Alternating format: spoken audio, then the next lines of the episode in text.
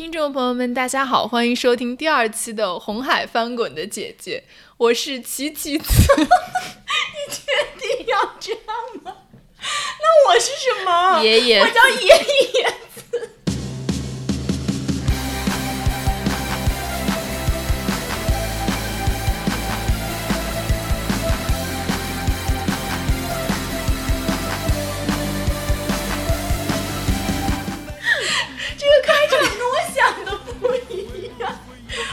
出道，我得先改个名字。晚了，我是建国子。我们这个就是开播第二期，迎来了有生之年系列。对我和知琪终于拉着冷建国看了综艺。对，我们现在刚看了一百二十分钟，一共有一百六十分钟。再看下去，今天节目就没时间录了，所以我们就是看完了所有的公演舞台，现在就开始录这期节目。建国子，能不能先分享一下你的看综艺的首秀 感想？感觉看到半个小时的时候已经非常辛苦了，才看前几分钟我就跟两位探讨他们在舞台上表演经期的时间到底能占到百分之几。我觉得我可能还适合做一些比较安静和自我、比较孤独的业余活动。现在有点吵到耳鸣。建国子现在就是精神涣散，目光空洞。是的，建国子 pick 谁啊？说一下。这个姐姐们也太多，我到现在都没有认全，好吗？来讲一下我们这周要聊什么主题。嗯、今天我们请建国子来上我们这个红海翻滚的姐姐，是要聊一个跟建国子稍微有一点关系的话 题。这 Q 的太硬。了。主要是这个节目呢，建国子能够聊的话题非常的有限，对，就是这个是建国子能聊的话题，对，这个是唯一一个他能聊的话题，嗯、就是年龄的问题，对。对，因为建国子今年十月就要三十岁，马上就能够去参加这个节目，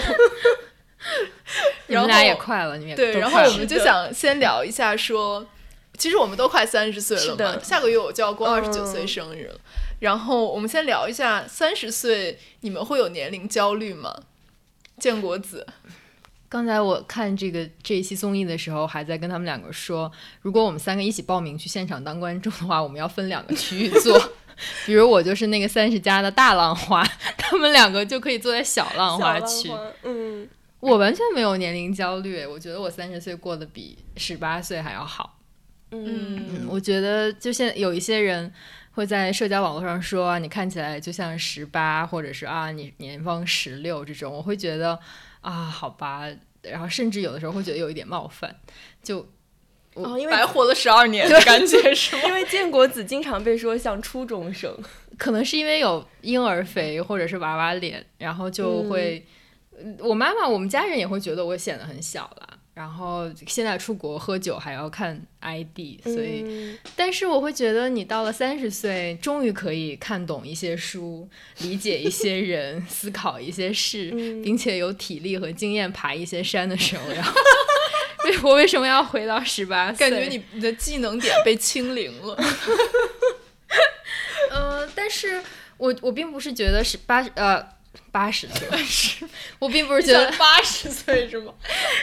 三十岁比十八岁好，是因为就并不是他因为多一些资源啊，嗯、然后或者说是地位更高、权力更多、积蓄更多。我觉得并不是因为这样，是因为嗯你在三十岁的时候，呃，你对于自我、对于价值的认定跟十八岁不再一样了。嗯，比如。可能我到现在，你会觉得，呃，取悦别人是一件没有那么重要的事情，或者说你虽然呃钱很少，但是你可以过一种相对精神比较富足的生活。我觉得反而是，呃，你知道了这一些外在的条件、地位啊、经济啊、积蓄对你来说的意义没有那么重要，你反而在这个意义上获得了一种自由，而不是因为你三十岁比十八岁。更成功、更富有了，所以你更自由。我们也并没有比十八岁更成功、更富有。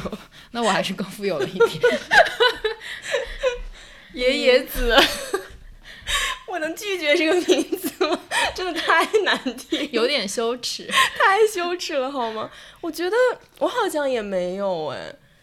就是但是我觉得这个我也不典型，因为我一直就是一个不太在意别人怎么想的人，就是、对，好像不管是我十八岁还是我现在都没有。第二个，我觉得是因为就是很多时候这其实是一种同辈压力，就是很多时候我们可能有年龄焦虑，是因为一方面有同辈人，就是你可能看到在三十岁这个年龄，对于很多人来说，或者说社会定义上，他应该被视作一个分水岭。就是可能有一些人是从从三十岁之后，他可能走入了家庭，然后有了就有了自己的婚姻，然后有甚至是有了孩子，实现了角色的转变。但这个角角色转变，我觉得对于女性来说是更重要的。就可能有一些女性，她真的转变了角色，色从从一个社会人变成了比如说妈妈或者妻子的时候，他可能就。呃，丧失了自己的一些社会关系，但是对于男性来说，可能他就是多了一个社会身份，而不是少了一些什么东西。就是我们身边已经有一些人进入了这样的生活，然后可能你的长辈也会告诉你说，你应该在这个阶段选择一种不一样的生活，或者说你到了这个年龄，你就应该做你这个年龄该做的事情。比如说，你一个快三十岁的女生，你就应该想着要成家呀，然后要生孩子啊，就是要考虑这些方面的事情。我觉得我没有这这方面的压力，是因为我身边的人好像也都是在过和我这样一样的生活。都是我们衬托的。对，就是包括我，就是我的朋友，比如说经常会参加同学的婚礼啊什么的，我连结婚的朋友都很少哎。就就我从小到大，我没太收过朋友的这种婚礼的邀约。但是，一方面可能因为我朋友少，你也不去。对，就是人缘比较差。然后另外一方面是我的朋友好像确实就是走进呃婚姻生活的，或者说已经生了孩子的朋友会比较少一点。所以我感觉我好像活在一个相对来讲和这个。主流的生活方式比较隔绝的一种状态，嗯，对，所以我不太有压力。我觉得我跟视野不太一样，就是你说就年龄的压力主要来自同辈人，我反而觉得年龄的压力主要来自上辈人。就是如果真的有一种条件能可以呃利诱我去从三十岁回到十八岁，就唯一的条件就是如果我回到十八岁，我的呃。父母和奶奶爷爷，他们可以年轻十二岁，就是可以延长我们共同生活的时间。就是除此之外，我对回到十八岁这件事情毫无兴趣。哎，那你觉得，就是你看到源源不断的新的同事或者新的实习生来到你的组里面，然后他们都是，比如说可能九四、九五年，甚至更年轻的，应该更年轻。对，你会觉得有。后浪的压力吗？不会，完全没有过。我觉得我还，我可能是对一个压力比较不敏感的人。嗯，我会觉得我很开心，有呃一直都是这样。包括你们入职的时候，其实我也是这种感觉。我们就比你小一 岁啊，但是因为呃我那个时候已经工作两三年了嘛，嗯，然后你们在入职的时候，然后我就会觉得呃太好了，有还是有很多呃新鲜的力量，很多非常优秀的人愿意进到这个行业里，然后并且他们肯定会比我走得更远。我觉得我一直这样一种心态，不太会有说啊，现在你都九六年了，是不是显得我很老了？七七子呢？我觉得我人生当中曾经经历过有年龄焦虑的时候，嗯，大概是我二十七岁左右的时候，嗯，就后来一两年前，对，有很多人说，有很多人说，就是 比如说很多女生会在二十七八岁的时候特别想要结婚，然后过了这个时间就好。当然我也没有很想要结婚了，我就是觉得说，好像那个时候我相对来说比较有年龄的压力，对，就觉得不是觉得自己老了，是觉得好像。没干成什么事儿就老了，你还想干啥？琪琪，我觉得你那段时间可能是在职业上每天被编辑催稿催的，产生了怀疑。对，就觉得说好像做这个工作没有什么上升的空间，然后你又年龄越来越大了，我觉得是有一点，但是我觉得很快就过去了。就是我觉得我很同意黄月说的，就是我确实不想回到十八岁，我甚至不想回到去年。是的，就是我觉得我肯定是。比之前的每一年都过得更好，嗯，比如说有些人上了大学会觉得高中更好，有些人工作了会觉得读书的时候更好。我一直都没有这种感觉，我觉得我还是在越来变得越好，嗯，而且我觉得这种感觉其实是不是会挺让人沮丧的呀？就是你觉得你没有比以前过得更好了，你反而羡慕过去的你。我觉得好像是一件很沮丧的事情。我觉得有很多人呃留恋过去的自己，比如所谓的怀旧什么，他可能是留恋那个时候的某一种状态。比如你在初中、高中的时候，那个时候你虽然可能没有任何积蓄，你甚至没有出门的自由，没有跟同学一起去 happy 的自由，但是你那个时候可能也相对负担少很多，你你也没有你现在面对的一些压力吧。但可能是因为我们一直都没有压力。对我刚想说，我觉得对，或者说你选择了一种这样的生活方式，就是就我们选择了贫穷嘛，我们 理直气壮，放弃了很多东西。但是我觉得我们确实，我觉得就像。黄月刚刚说，有一些人怀念以前，我觉得很多人怀念的是一种很单纯的状态。就比如说他走入职场之后，可能会有一些职场的办公室政治，他会觉得说，我走入工作、走入职场环境之后，我交不到像以前大学时候那种很好的朋友了。对，或者说我进入家庭之后，其实我有了这个家庭的负担之后，我不能像以前那样，像我一个人的时候，比如说我就一个人吃饱全家不饿嘛。我觉得很多人可能怀念的是那样一种状态。嗯，所以在这个意义上，我觉得年龄其实是非常自我的。一件事情，其实它处理的是你自己跟时间之间的这种关系，嗯，就是这个在每一个时间段或者是具体的当下，时间对你来说意味着什么，给你什么感受？我觉得年龄可能对我来说更多意味着一种这样的感觉，嗯，但是我觉得我也能理解说为什么有的有很多人有年龄焦虑，嗯，我觉得其实对我来说，它更像是一种对未知的恐惧。就是你有点不知道，如果你到了三十五岁或者四十岁，你会变成什么样子？嗯，就是你能不能完全像你想象的那样掌控你的生活？我觉得这个这一点上，我还是有点能理解。倒不是说我觉得我越来越老了，而是说我对于未来有很多的不确定的东西在那边。就包括我觉得看这个节目，看第一期的时候，我就觉得说。他确实某种程度上比较鼓励人，就是我觉得三十岁也过挺好，四十岁也过挺好，五十岁也过挺好。就是你好像对那种为有一个人站在你面前，她是三十岁、四十岁、五十岁的女性，你觉得她过得也不错的时候，好像对我来说，我就会那个恐惧会有一点点的被安慰到了的感觉。嗯，我觉得我能理解这个焦虑是从我妈妈身上理解的，因为呃。她遗传我姥姥的基因，我姥姥就是还没有到五十岁，才四十多岁，她头发就完全白了，因为她可能有这种很早白头发的基因。然后我妈妈也是，我记得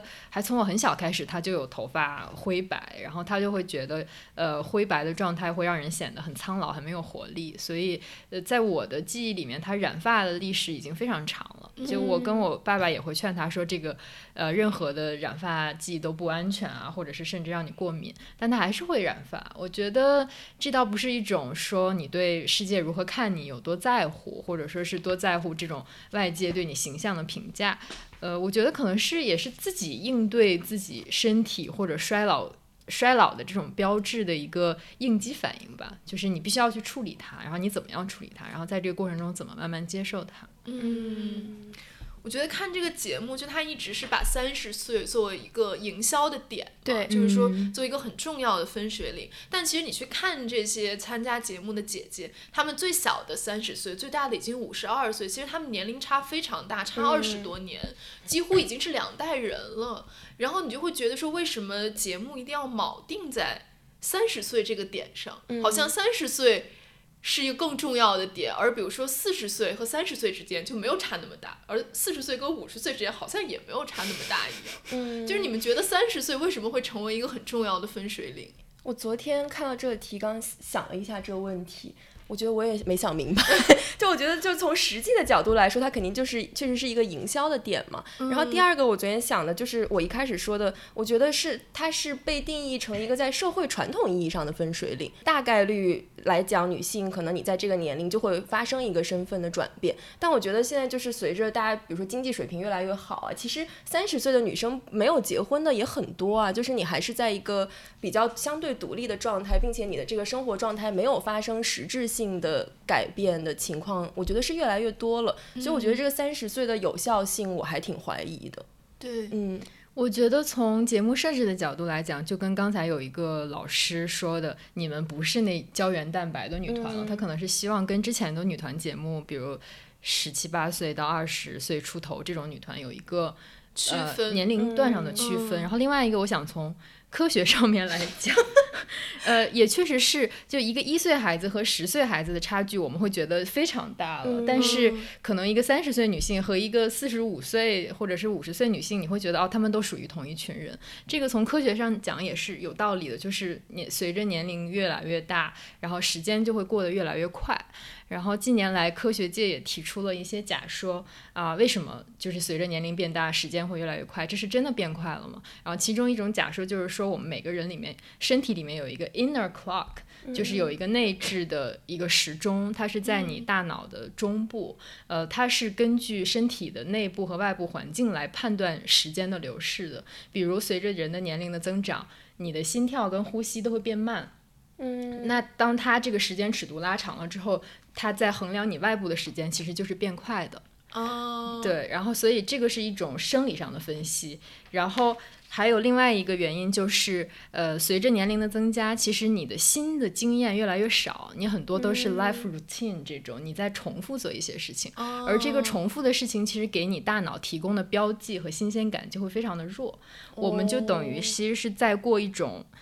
用萨特说的就是奇遇之感消失掉的生活，所以这个就会让你的时间变得越来越快，因为你的时间的流逝的感觉是被奇遇所标记的。嗯，所以我们在五岁的时候觉得，呃，等六岁的生日好遥远啊，因为在你五岁的时候，你过一年的时间相当于过你生命的五分之一的长度，而在你五十岁的时候，你过生日这一年其实只相当于你生命的五五十分之一的长度。嗯，所以这个。确实，人的年龄的时间流逝感是不一样的，所以它其实是你自己对于时间流逝的一个认知。对，嗯。但是我昨天也在想，就是说，随着人的寿命越来越长，嗯，然后我觉得这种青春期、青年期，其实在变着变得越来越长。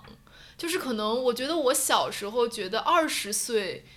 嗯，二十多岁吧，就是是人。就是年轻时间的一个黄金点，就是你到了三十岁，可能这个人就已经感觉步入中年了的感觉。但现在看，很多人五十岁都没步入中年呢，就是你对你的青春期整个在延长。我觉得是青年、中年和老年其实都在延长。嗯，中年的延长，我们以前可能说哦是四十五十岁，你是青呃中年壮年大概这样，但其实就五六十岁的人也还在生活，而且你现在觉得叫一个六十岁的人是老人，会有一点残酷，因为我觉得我们的父母现在都已经逼近六十岁，但是你觉得他们跟我小时候看我六十岁的爷爷奶奶好像好不一样的感觉。是的，所以就是人的中年和老年其实都在延长。嗯。对，然后这个节目，因为它主打的是三十加的姐姐嘛，然后又是让他们一起来做女团，所以就是它播出之后，其实是有两种声音，一种是说它让三十加的女性也找到了一种展现自己的美的方式，然后另外一种是说它依然是一种青春崇拜，因为它还是让。三十加的女性一起来做女团，嗯，然后前一段时间就是有一个应该是时尚杂志的编辑叫唐双嘛，他就发了一条微博，他就讲说，当他看到五十五十加的钟丽缇说自己永远十八岁的时候，他就感到心里发颤。嗯，他说他认为这个节目并没有提升成熟女性的价值，反而强化了一种观念，就是女性的真实年龄状态是不被接受的，就是不被大众接受，也不被自己接受。我不知道你们。怎么看这个问题？我觉得可能首先一个问题，我觉得我会对他这个说法有点质疑，就是说，我觉得年龄不是一个客观的尺度，或者说不是一个生理的尺度。当你说五十岁，我觉得五十岁的女性应该怎么样，或者五十岁的女性就不应该觉得自己十八岁的时候，她其实是把年龄变成了一种客观的尺度。就在看节目的时候，我也在想说，对于这些女明星来说，她来参加一个女团节目意味着什么？然后我就发现伊能静和张雨绮她们俩挺有意思。就是张雨绮她接受采访的时候，不就是说她从二十岁开始就在演三十多岁的成熟女性嘛？就她一直都是一个御姐的形象，所以对她来说，参加这个节目其实是有点。像说帮他回顾一个青春期，或者说回到一个青春期的这种感觉，他从二十岁开始就已经进入了一个中年，就是在荧幕上进入了一个中年女性的状态，但他其实内心他可能有一个对于青春的这样的一个向往，所以这这个节目相当于帮他实现了他的这一面。然后像伊能静，我昨天看了他一个呃凤凰网的采访，他就是说他在工作的时候，他从来没有享受过舞台。就是他工作，他出来唱歌什么都是为了赚钱啊什么的。然后他说有一个编导去台北找他的时候，就是说这是一个你可以享受的舞台，就是也有点说他把这个舞台当成自己一个对于青春的一种回对一种补偿的感觉。然后我就觉得说这这里面其实能看到他背后的假设，还是说就尤其对于他们俩来说，他们还是希望在这个舞台上实现一次他们的青春。所以从这个角度来说，我我觉得，呃，这个女团她还是有一种青春崇拜在里面的。嗯，我觉得其实我我在看这个问题的时候，我想的是说，一个女生如果她已经到了四五十岁，她说自己十八岁，究竟是对她心态状态一种真实的反应，还是说她在强熬？嗯，就是说她想是她想要回到十八岁，还是她觉得她当下真的是十八岁？我觉得这个好像是两种不同的状态吧。嗯，就是说，我觉得我相信有的人到了年龄比较大的时候，比如三四十岁、四五十岁，他依然心里觉得自己是个年轻人。就比如说，我觉得我妈 可能就是这样一个人。就是我记得我第一次。呃，就是我当时是还在美国读书嘛，然后我有有一年回国，然后当时我男朋友去我去机场接我，然后就把我送回家，然后当时我妈就要被迫见到他，因为就是因为这个 这个这个情况，他就没有办法不见到他，就是他第一次见到正在一个正式场合见到他女儿的男朋友，但那个时候我已经二十五岁了，嗯，然后我妈已经五十多岁了，然后他就特别抗拒这件事情。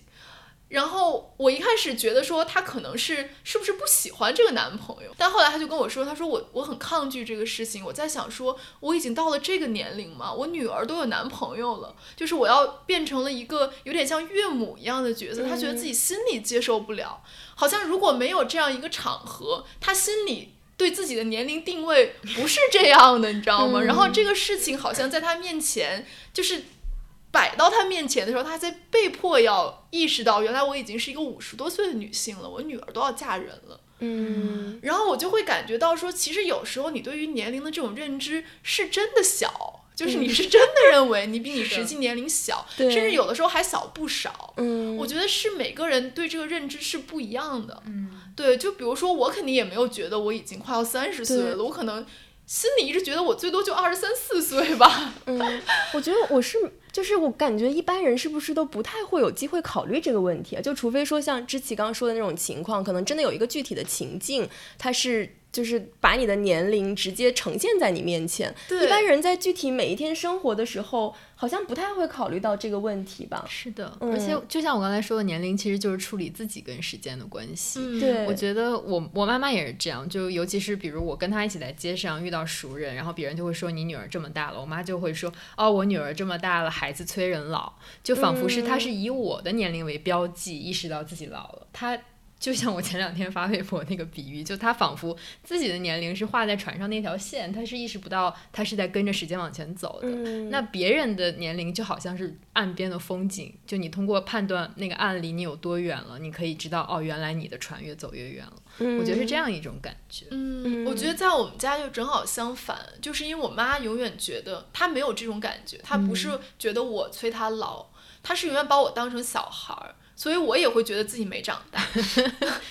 就仿佛他的年龄没长，他觉得自己年龄没长，他也觉得他小孩年龄没长，所以我也觉得我的年龄没长。对，所以我觉得是这个东西是很主观的。对，对，我觉得这个就是它是主观的，是一方面；另外一方面，我觉得对于可能在演艺圈的女性，或者说职场上的女性来说，可能是会有一些客观的外部标准或者外部的强力一直在提醒你你的年龄。对，就比如说你如果是去求职，就我我我知道的，比如说一些学校高校，他招老师什么，他会有一个年龄线，就是三十二岁以下。嗯，对，就类似这样的一种客观的线。如果是演艺圈，我想可能更加明显一点吧。就是比如说女团，大家默认会有一个心理的年龄，可能十十八岁到二十五岁啊，或者十八岁到再稍微往宽一点。所以可能当你过了三十岁之后，其实你已经有，就是你基本上没有机会进入一个女团了嘛。对，所以我觉得可能对于这这些职业来说，它是会有一个客观的标准在提醒你的年龄。但我觉得像就今天我们看的这一期节目，我觉得他的年龄感虽然他一直在强调我是三十加或者是五十加，但他的年龄感其实非常的弱。我觉得所有的人的形象基本是整齐划一的，就大家都很活泼，然后都爱唱爱跳，然后都很热血，都一定要赢。就他展现出的这这一共多少位？三十多位？三十啊，三十位女星。就在我看来，那个面貌。太像了，就本来我认识的人也少啊，就在我看来就基本都一个样，其实，然后反而是那些你觉得不太一样的人给你一点印象，比如王丽坤，你会觉得他有点往回缩，或者是他可能不太想面对这个压力，或者是你给我的这个呃鼓励之类，你会觉得哦，就他确实在这个节目里，他跟别的姐姐是有一点不一样，他可能没有那么亢奋，然后。然后像伊能静，他会提到自己年纪大了，身体状态不好，但其实也是一闪而过。其实我还蛮好奇，就是他五十多岁，然后他一直要去练习这个唱，然后要去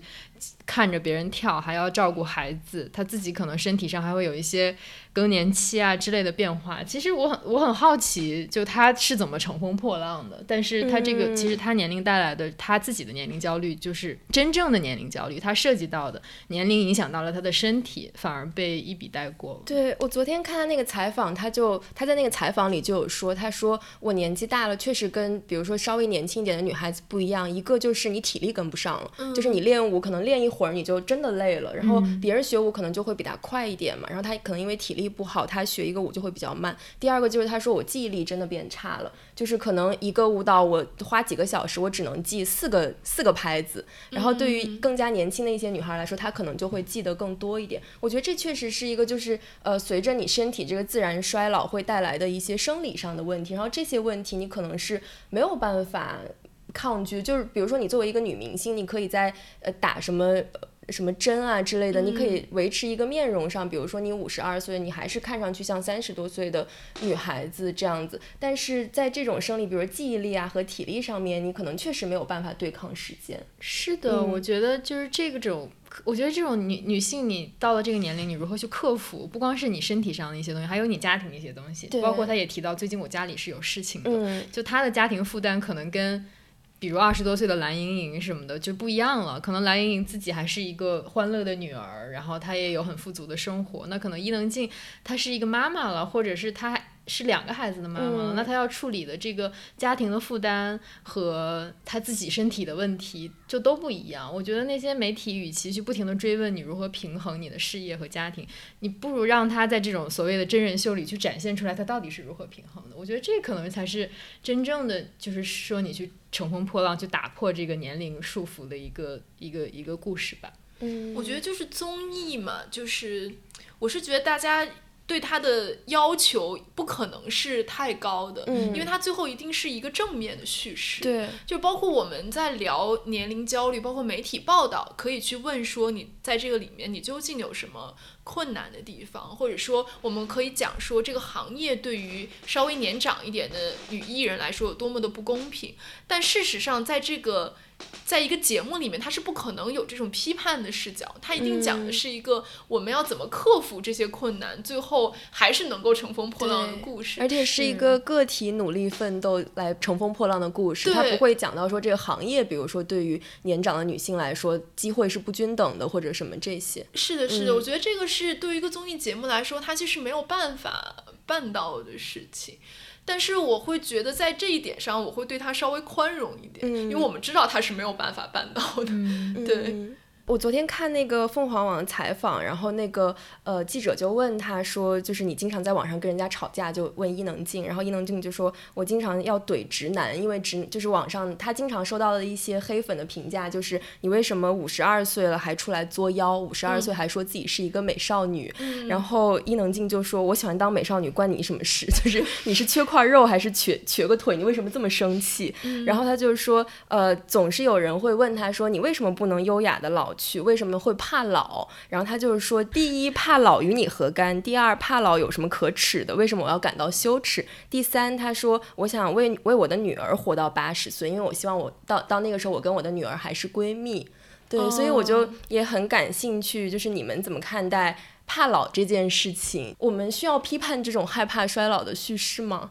我觉得我们在二十岁的时候，或者是我在三十岁的时候说我不怕衰老，我也不怕死，其实是非常没有根基的一个事情吧。是的，它跟你到六十岁、七十岁，你真的面对疾病、衰老、死亡，或者是你身边的朋友正在离你一个一个的远去，那种切身的恐惧是不一样的。我觉得怕死是人的本能，然后它也是你从小能活到现在一个。趋利避害的一个，就是能够导致你这样行为的一个本能吧。我觉得这个没有什么可以苛责的。但是这种以年幼为美，甚至就是一定要让年龄冻在十八岁的这种，就是大范围的审美和对女性的规训，我觉得是值得批评的。嗯嗯，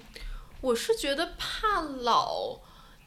就是我觉得这里面可能有好多层的问题吧。一层就是说，我觉得当男性说这个话的时候，我就有点很怀疑他的动机。可以讲一下。对，就是首先我是觉得说，男性讲这个话，首先是把他自己放在了一个观看的主体上。对，就是你不管是呈现出来的是年轻的状态，是少女的状态，还是成熟的美的状态，他认为是为了男性而呈现，或者说他把自己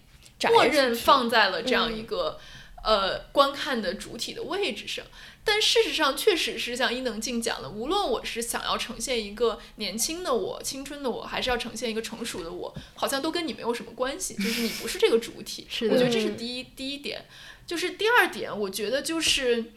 呃，我觉得它这里面是有一个细微的区别，就是当一个男性说女性你要接受你的真实年龄，你要接受你年龄本身这个年龄段本身的美的时候，我会有点想说，你要具体分辨一下，他究竟是想说你老了也很美，还是说你老了就老了，不要再出现，嗯，或者说你老了装嫩，你还不如就老了，嗯，就我觉得这是一种很，就是有一个很细微的区别在里面。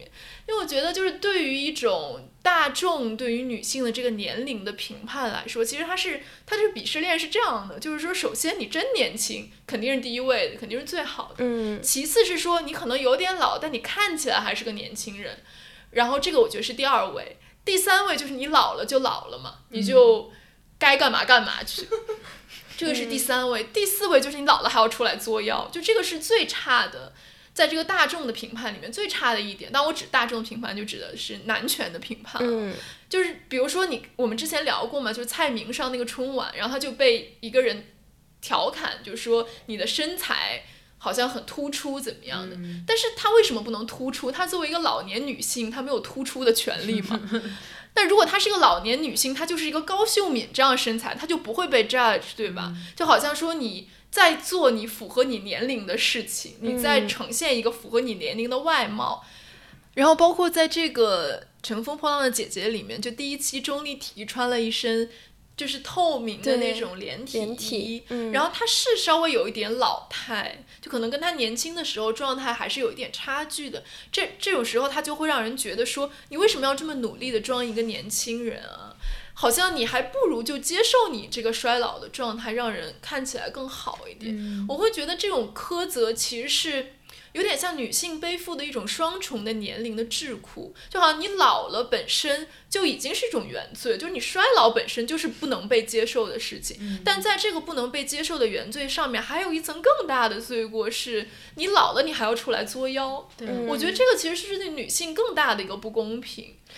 我觉得就是这种针对年龄段的刻板印象，就其实跟针对性别的刻板印象是紧紧绑定在一起的，就像。呃，我也有有一些男性亲友会说，你为什么二十多岁的年纪不化妆、不穿裙子、不穿高跟鞋？就他也认为这是你二十多岁应该做的事情。而且我觉得这个确实是在切实的影响和规训女性的。我就觉得，比如说像我妈，可能她过了五十之后，她有时候就会问我说：“哦，我想换一个发型，比如说剪个短发什么的。”然后她就问我说：“你说这会不会显得太小女孩了？别人会不会说我老不正经之类的？”对，或者说也呃，可能头除了头发，她有时候想穿一些。颜色比较鲜艳的衣服什么，她也会有这个担心，就是你就会觉得说，社会对于女性在可能五十岁之后的这样的一种规训，还是会切实的影响他们的一些选择和一些就是生活的决定的。是的，而且我觉得这个背后最就是一个大的前提，就是说女性依然是被物化的，对，女性依然是被认为是一个性的对象。对，就比如说，如果一个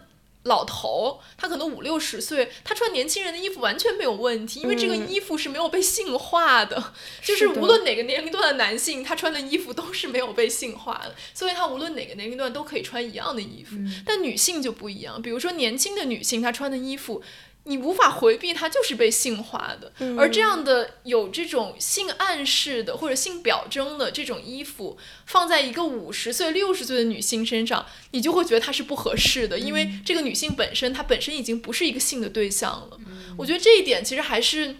这真的是一个性别上面的不平等。是的，我昨天也在想这个问题，其实就是感觉是在这个男男权话语下，有一种对于性感的垄断权和定义权，就是你要怎么去定义一个 sexually active 的人，就是这个标准对于男性和对于女性是不一样的。是的。然后我昨天就在想，这有没有一种可能，就是其实他就是在男权社会下，这个你的 sexually active 的这个呃状态，其实是跟生育能力绑在一起，它背后的隐形逻辑其实是这样的。所以就是说，当一个女性你丧丧失生育能力，当你绝经之后，大家就会觉得说你不没有任何必要再散发这种性感的，就是魅力或者因素了，因为在一个男权社会逻辑下，大家觉得你散发这个东西的唯一目的就是。就是和就是找配偶，然后生育，对，就是交配嘛，对。但是对于一个男性来说，你看这个社会双重标准，就是如果一个男的他七十岁老来得子，或者六十岁老来得子，大家就会说你老当益壮，重振雄风之类的。然后一个女性像伊能静这样四十七岁，她高龄产妇嘛，她昨天就在那个采访里，她就讲到说，有一些网上的网友就攻击她说，你这么大年龄还给秦昊生孩子，肯定就是为了留住他。就是这是一个非常明显的双重标准的这样一个话语嘛，嗯，觉得说到这个，我就想起来在那个傲骨之战里面，其实有特别多的、特别多次有拍到戴安的性生活，是的，而且他的性生活其实不是那种就是被子一盖，这个镜头就掠过去了那种，是真的有拍这个过程，而且有是年龄比较大了吗？他大概我觉得他的 setting，他年龄至少要五十五以上，六十岁左右这么一个年龄。然后真的有拍到他的手臂，他的。胸脯是的，就是这个，真当然没有拍到性器官啊，就是胸脯这个位置，他的脖子，然后他的背，这些都是有展现在荧幕面前，而且他确实并不年轻了，对吧？他虽然说看起来身材还不错，没有发福，然后他肯定有运动，但是你能看到那是一个老年人的皮肤，这一点是无论如何都没有办法改变的。他的皮肤是已经有一点褶皱，然后是有老年斑的，就是这些东西我们在中国的荧幕上。根本就没有见过，而且你会在新的一季呃《傲骨之战》里面，你可以看到戴安他有一些新的欲望，比如他会玩这种呃调教啊，然后小拿起小皮鞭，穿起小皮裤这种，你会觉得很有趣。就是他虽然也在隐喻这个社会混乱，个人在调整生活，但你也能看到老人的一个性的活力吧。我想到最近微博上有一个电影叫《老妇人》，An Old Lady，你看到？对，是釜山电影节，应该是新浪潮的提名。他就讲一个六十岁、六十九岁的呃妇人，老妇人被二十被二十九岁的理疗师性侵的故事。然后我也看了一下微博上面的评论，非常的不忍直视吧，就大概说就是实在是找不到人了吗，还是怎样？就大家不认不认为老年女性可能被性侵。对，嗯然后我看那个导演接受采访的时候，也也说这个是令人非常痛心，并且整个社会都不关心的一件事情。他说，呃，相比于其他年龄段的女性，老老年女性的性侵里面，只有百分之一是能够被维能够维权成功的。嗯，所以其实老人一直是一个。它既是性的主体，也是性的客体。是的，我就想到，你看，在国内的这些电视剧，其实很多时候，可能一个女演员过了三十岁，找你来演的都是妈妈呀，或者是婆婆啊，就是这样的角色。但是一个男演员，他即便五十岁大腹便便的时候，他还是可以跟小姑娘谈恋爱。对，就之前宁静接受采访，大概就有人问他说：“你为什么最近没什么作品，光参加综艺？”他就说：“有我能演的角色吗？”他说：“我这个年龄的人都要去演别人的妈，你觉得我演得了别人的妈吗？” 是的，是的。其实我觉得这也是对于现实的一种反应，就是我们在现实生活中也也会遇到那种可能年龄稍微大一点的男的，然后配比较年轻的这样的女孩。然后我觉得这就可以接回刚刚我说那个 sexually active 的问题。我觉得这其实就有点像男权社会的一个阴谋嘛，就他首先要污名化这种可能五十岁之后的这样的女性，然后呃把他们和这种性感。切断开来，然后以方便他们找更年轻的小女孩。对，然后女性其实也会自我污名化嘛，可能你到五十岁，你会有一个自我规训，就觉得说我这么大年纪了，我可能也是孩子的妈妈了，那我就不要再走进这样一段关系了。其实我觉得在你伊能静和秦昊那个关系里也会有一点这样，但是他那个可能并不是说是我的呃不不再散发性感魅力，而是他会比较担心说，那我的儿子会怎么想？我觉得他还是会把母职放在他的个体的诉求之前嘛，其实也是一种束缚。嗯，嗯我觉得就是还有一点就是说，比如说男明星或或者说生活中的一些男性，他们到了三十岁就发福了，有了肚子，然后也没有身材管理的欲望，然后可能也谢顶了。那这个时候有没有人？就这个同样的话语没有办法放在他们身上，就是说，其实你是接受了你年龄顺其自然，对吧？你就胖了，顺其自然你就秃了，这这为什么不被认为是一件好事呢？而女性就是说，当你要拼命的年轻，反而还要被打击，说你不能接受你这个年龄段的美，你不能接受你年龄真实的状态。我觉得这个其实也是有一点点不双标的一件事情。我觉得这确实是非常双标的一件事情。就是比如说一个男的，你在说我女性要接受衰老是顺其自然的事情，这个问题就是男性能不能接受女性衰老是顺其自然的事情？对，其实它背后是这样一个逻辑。然后一边男性他不能接受女性的衰老是很顺其自然的事情，一边他也放弃了对自己的 任何管理，或者说就是他他会觉得说男的那就顺其自然，那女的你不能顺其自然呀。嗯。就其实是非常挺双标的，对，我觉得这种话语里还是规训的部分最讨厌。就是如果一个女性说，就是比如我四十岁、五十岁，我接受我这个年龄段的美，我觉得是很好、很棒的一件事情。但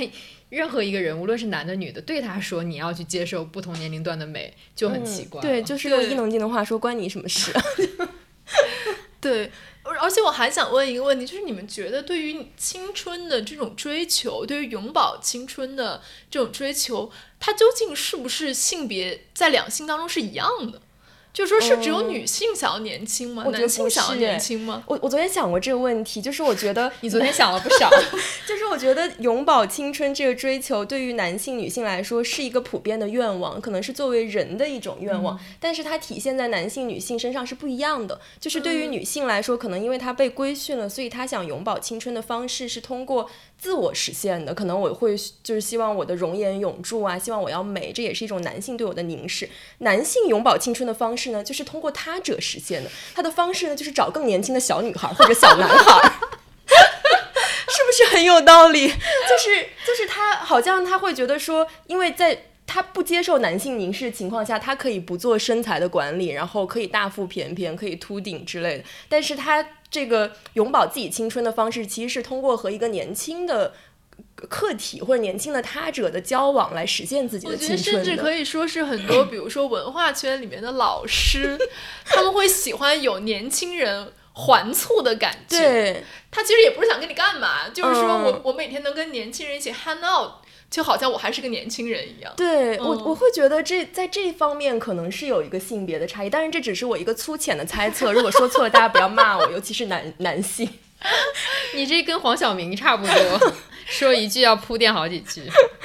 我觉得可能还有一个就是。男性的二十岁似乎没有那么令他们感到怀念和向往吧？就可能他们二十岁的时候还是比较贫穷，然后没有什么社会地位，在打拼中的这个状态。嗯，我觉得男性和女性对衰老的这个感受不一样，也是一定程度上是生理决定的，就是 科学的讲，好科学。不科学的讲，就是女性确实会经历一个雌激素的断崖式的下降，就是你的。啊，更年期就是你确实是从你的激素水平上来看，你确实是突然衰老的，就你的绝经是突然发生的嘛。然后，而对于男性来说，其实他整个雄性激素的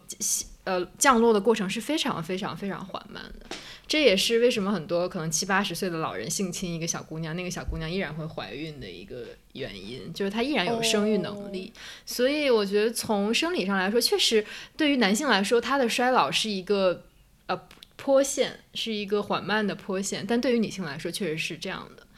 对，但是我觉得现在有越来越多的这种，呃，无论是性别平等的说法，还是一些新的视角来审视更年期之后的女性，包括像《伦敦生活》第二季里那个老年女性说，她在更年期之后终于。获得了久违的自由，因为他不再有生育的职责，然后他也不需要去可能去维护自己的什么呃育龄的身体的部件，他反而获得了一个呃年龄上的自由，他也突破了社会对年轻女性的一些规训、那些审美上的要求。所以我觉得，既然我们无法改变女性的生理上的这种激素的自然的涨落，我觉得一个可能的呃女性突破。这种衰老观的一个方式，就是重新审视自己，呃，更年期之后的生活吧。就你依然可以有性，然后你依然可以漂漂亮亮，你甚至可以有自己的职业。所以我觉得这可能是一个路径。嗯，刚黄月姐说这，我就想到，就是可能对于女性来说，衰老这个过程，它也是有很多可以被标定的点。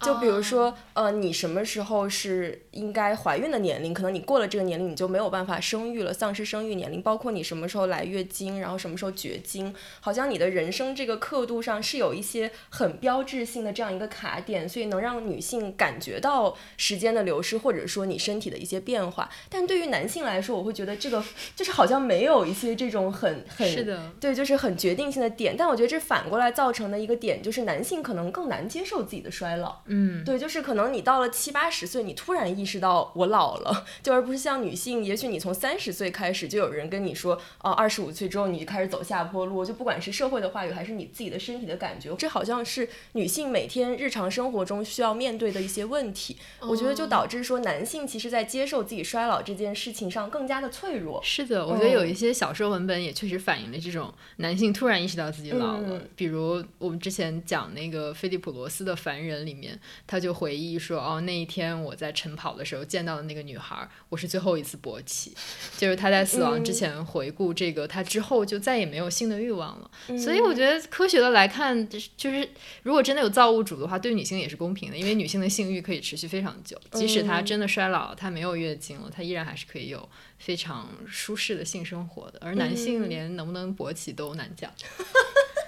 这一期节目非常的男性不友好，打击面从年轻到真老年。我就想到说，之前六层楼他不就曾经科普过吗？他就说，那什么女人三十如狼，四十如虎，其实是一个社会规训的话语嘛。就是因为男性过了三十岁之后，他的性能力就断崖式下降，然后可能这个时候他就没有办法满足他三十岁的妻子的性欲了。那这个时候他就会说，他不承认自己的性欲。下降了，他觉得说是对方的性欲空前的高涨了，所以对，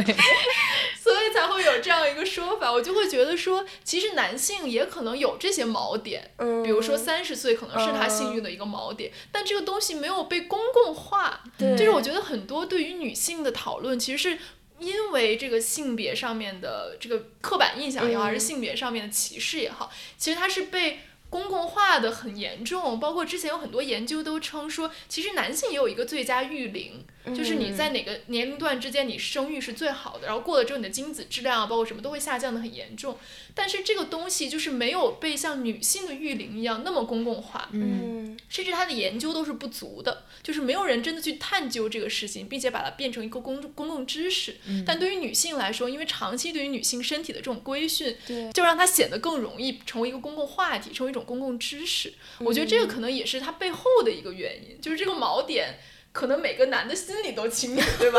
就是不会说公开说出来。最后一次勃起是哪天啊？这种事情，但是没有一个大喇叭每天在街上说，男的过了哪个岁之后就再也没办法勃起了，就是这种。这一期节目男的希望这一期不要冒犯一些什么勃起功能障碍患者。对，所以我昨天还看了一个，就是。呃，好像说有一些相关的社会学或者心理学的研究嘛，就是说其实男性老了之后就无法坦然面对自己的衰老，因为他们觉得说这个衰老是有损于他们的男子气概的。我觉得这个包括像知奇刚说那个逻辑，其实跟就是男性也是男权社会或者男权话语的受害者是一样的。那我觉得他们不是特别冤枉了，就是说你都当了一辈子行走的阳具了，有一天发现自己不是阳具了，那你有什么可以抱怨的呢？是，但是他面对的那个心理失落就会更加强烈。就是像我们刚刚说，他会突然之间发现自己不行了，然后他发现自己不行之后，其实比如说他会觉得说，如果我开口去求助，如果我表达我对于这种衰老的恐惧或者我我的害怕什么，其实也是有损于我的男子气概的。对，所以就会导致他们可能不太愿意去公开的表达。而且我觉得男性衰老另外一点是，可能女性就像我们刚刚说，她可能是缓慢的退出社会，或者说她的社会关系越来越少的一个过程。然后一个男性的话，他可能到了六七十岁，突然没有了工作之后，他就发现说他的整个社会关系都没有了，然后他需要面临的是，就是你你获得的社会肯定可能都转回到了家庭里面，就是你需要在家庭里面获得认可，然后你需要重新去经营你的家庭关系，并且你的家庭关系成为你的主要的社会关系的时候，他那个失落感是非常非常巨大的。嗯，这就是为什么河边晚上八九点钟，钓鱼一排老头儿在钓鱼。而且我觉得女性其实，在她老年获得了社会支持，在中国女性呢，还其实还是蛮多的。嗯她的同龄的人都做了姥姥奶奶之后，她其实是有一个这样的女性的网络的。嗯。对，但对于男性来说，就还是挺孤独的，钓钓鱼什么的。是的，昨天我看那个报道里，他就是说，虽然女性在追求年轻貌美、青春崇拜的文化中是受害者，但是很多女性的性别规范到了晚年，恰恰成为她们力量的源泉。就比如说，年长女性照顾他人和照顾自己的经验更加丰富，然后也更有能力和人建立深厚的联系，也更能接纳自我的脆弱。然后你是就是我看之后就觉得说，真的是什么。就是三十年河东，三十年河西。对对对，是的，就是可能男男的他们的痛苦的时候在老年，而那个时候人可能普遍来说还是要更脆弱一些，是的，所以可能他们真的过得更惨。对，所以我觉得这个就告诉我们说，男的，就是如果你能知道自己的老年是晚景凄凉的话，你现在就要对女性好一点，就是你就你就要去破除那些男权的规训女性的话语，那因为那些也在损害你们呀。但是我觉得他们做不到，就是他们就是盲目自信七十年，然后最后二十年大清单这种状态。你让我们自己想十年后的生活都想不到，还要让他们预料到七十年后的生活，也太难了吧！我只是善意的给他们提个醒而已。感觉这一期节目是复仇来的。天哪，这一期感觉听完之后，男性听众纷纷取关。我觉得还有一个就是年龄背后是不是有一个阶级的维度？你们觉得，嗯就是有钱会不会让人？呃，更年轻。就比如说，如果你是一个生活比较优渥，然后有很多的闲钱和闲时间去保养自己、锻炼的人，那你会不会就整个整体看起来更年轻一点？而如果你是一个非常操劳的女性，疏于保养的，那可能你是不是就衰老的更快一点？嗯，我觉得大家的平均死亡年龄肯定都不一样，嗯，这个自古以来都是如此吧。而且，呃，这种富人不光是你可以有资本锻炼、有资本保养，而就是它关键在于你年轻的时候，其实劳动没有那么严重的损害你的身体。是的，是的，嗯对，而且另外一方面，最重要的，我觉得是你在老年出现问题的时候，你有非常多的医疗资源可以救助你。哦，嗯对，而对于呃阶层比较低的人来说，他可能嗯第一次心脏病可能就已经不行了，或者已经留下了很大的损害。但富人的话，他可以他的资本可以做非常多的长手术，在现代医疗资源条件的支撑下，其实他的寿命是可以到非常长。嗯，对，因为也有人讲说，其实这个《乘风破浪的姐姐》，她呈现的并不是一个呃三十加的女性的普遍的状态，嗯它呈现的是一个三十加的女明星的女富人的这样一个状态。那会不会传递出来的一个讯息，就是说，只要你足够有钱、足够成功，你就可以对抗衰老？我觉得这里面一方面是实实在在的金钱，另外一方面其实是一种成就感。嗯就是说，你有没有足够的成就感？你的生活有没有足够充实？其实也是你对抗年龄的一种武器嘛。对，就如果说，就像我觉得我的年龄焦虑，就是因为我觉得我什么都没干成。嗯而你如果有一个，比如说你能够为之付出的事业，并且这个事业是有丰厚的回报的话，你可能会觉得说年龄或者衰老对你来说没有那么恐怖。嗯，没有丰厚的回报，你现在不也不年龄焦虑了吗？对我刚刚也 有想可能是有精神上面丰厚的回报。对对，就是还是呃让你有价值感这个事情，但这这个价值感的来源不一定是金钱，就是金钱嗯不是唯一的价值感来源的方式。嗯。嗯对，我觉得最后一个问题就是，我觉得其实我们对于成熟美的定义也是很狭隘的。嗯，就是说，其实它跟我们对年轻美的定义是一样的。比如说刚才黄月就讲说，她的亲戚会说你二十多岁为什么不穿裙子、穿高跟鞋？但其实青春美不只是穿裙子、穿高跟鞋，我穿成什么样，我我都是年轻啊。那为什么青春美是一种只有一个范本？好像我觉得同样的，就是成熟美似乎也只有一种范本，就是像 John Didion 那种老去的方式，就是人们认为说成熟美的范本。那可能比如说像林青霞这样老去的方式，大家认为是成熟美的范本，但是大多数人不是这样老去的，就你整个衰老的过程就是一个很失控的，有很多剥夺感的这样的一个过程，然后你的状态就是会变差，然后你就是会衰老，会变得不好看了。那这个时候我是成熟了，我也可能比我年轻的时候更富有、更有内涵了，但我们还把这种东西称作一种可以拿出来标榜的成熟美吗？我觉得这个也是。一个可以打一个问号的事情，唉，真的是还要规定老是怎么老的，这期有点多闲。呃，我我觉得我最基本的理念就是年龄是人处理自己跟时间的关系，就是你每一个关系都是非常独特的，这个关系就包括了你你怎么处理你的衰老，然后包括你在不同的年龄段怎么对待你自己。就我们不说美不美吧，就是你怎么对待你自己，你怎么认可你的成就足不足以满足你这个年龄的要求啊？然后你怎么怎么样在这个年龄感受你认为这个年龄应该有的快乐？我觉得这个都是非常私人的事情。就我不觉得，比如我有鱼尾纹了就不青春了，或者说是我不化妆就没有青春美。我觉得我好像不太会受这些条条框框的规训。嗯嗯，我是觉得说，当大家说你们可以。不追求少女感，你们要追求成熟美的时候，其实它也是有一个脑海中对于成熟美的狭隘的定义。是的，我们并不是，其实它并不是真心的让你要拥抱自己年龄，它是让你拥抱你这个年龄当中的一种外界看起来依旧光鲜亮丽、可以拿出来炫耀的部分。我觉得这还是有性别框架在内的，你不太会跟一个五十岁的大叔说你要学习艾科那种。成熟美，你要有那样的睿智，有那样的视野，有那样犀利的话语。为什么不去要求男性啊？为什么就一定要对标什么 John Didion 和林青霞？是的，我觉得男性在这个整个讨论里面，其实经常是缺席的。然后他们就是缺席也就算了，他们还要反过来要求女性，你这样就不好。全开呀，爷爷子，这样就不对了。都拽不走了，三句两句就回来了。厌男标签已经被打上了。对，然后我们今天节目其实差不多就到这儿。嗯嗯，我觉得这个话题是因为这一周我们又听到一个新的消息，说我们可能会有一个三十加哥哥的男团，对，叫披荆披荆斩棘的哥哥。对，然后就从中引申出很多话题，就是说，首先。哥哥们是不是已经占据了足够的资源？他们还需不需要这样一个节目？对，在这个行业的大前提之下，是不是男性已经抢夺了足够的女性的工作机会？而当有一个节目是专门为这些三十加的女性来设计的，希望他们能够有一点机会让大家看到他们的时候，是不是要立刻复制一个男性的版本，然后那些大腹便便的男性也来跳一跳舞呢？嗯嗯，应该叫负荆请罪的哥哥。我觉得应该组织一个男团来，就跟着黄晓明做主持人，还蛮锻炼人。去油。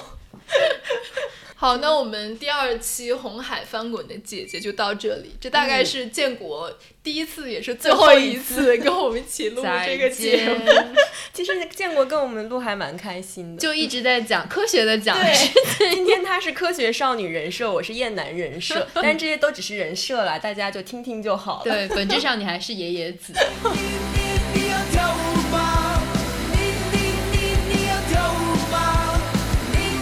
好，那我们这期节目就到这里了，我们下周再见吧，拜拜。